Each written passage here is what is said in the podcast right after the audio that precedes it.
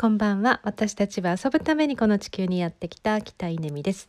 えー、っと今日の朝博多で目が覚めて、えー、昼にはえー、中学校 ICT 支援員名古屋の、えー、学校に行って、えー、なんかそしてあの働いたんですよ。なんかこう ICT 支援員さんとこうね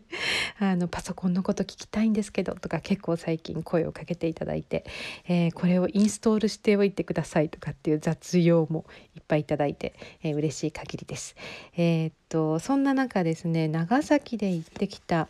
えー、軍艦島のことがなんか頭から離れないんですよね。なんかちょっとした海外旅行に行ってきたような気分ですね、えー、軍艦島ってご存知ですか？世界文化遺産になっている、えー、ちょっと説明を読みましょうか、え長崎半島から西に約 4.5km 三菱石炭鉱業株式会社の主力炭鉱があった、え高島からていいかな、え、南西に約2.5キロ。長崎港から、えー、南西に約18キロの沖合に位置する橋間っていう端っこの島っていうのがなんか正式名称らしいんですけれども、え通称軍艦島っていうふうに呼ばれています。えー、羽島は南北に約480メートル、えー、東西に約160メートル、周囲1200メートル、えー、面積約6万5000平方メートルという小さな、えー、海底炭鉱の島で岸壁が島全体を囲い、えー、高層鉄筋アパートが立ち並ぶその外観が軍艦土佐に似ていることから軍艦島と呼ばれるようになりましたということでえー、っとねまあちょっと調べてみてください軍艦島。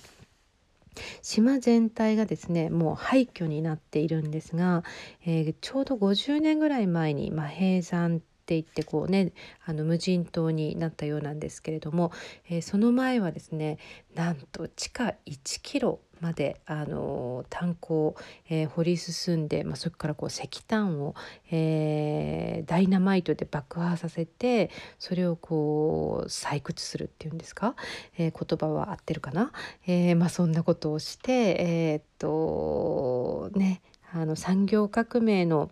日本の産業革命を支えた、まあ、炭鉱なんですよね。うんそれがもう今50年経っただけで、まあ、すごい海のあの沖にあるので、えー、海水の影響も受けてあのものすごい朽ちているんですけれどもうーんなんだろうななんかあの長崎港にそのミュージアムがあって。て、えーまあ、そこで、えーと、事前勉強を結構2時間ぐらいしてからあの島に渡ったこともあって、えー、すごくいろんなあのそうねその頃のそこに暮らしてた方たちの証言とか、えー、もう資料もすごいたくさんあってそれも全部見てから行ったからなんかね一日軍艦島について学んできましたっていう野外学習をしてきたような感じ、えー、なんかこうすごいインパクトもあってなんかね思い出に残る、あのー、本当にちょっと衝撃的な体験でした。えー、ぜひ長崎に行かれる時には半日、えー、時間をとってあの行かれることをおすすめします。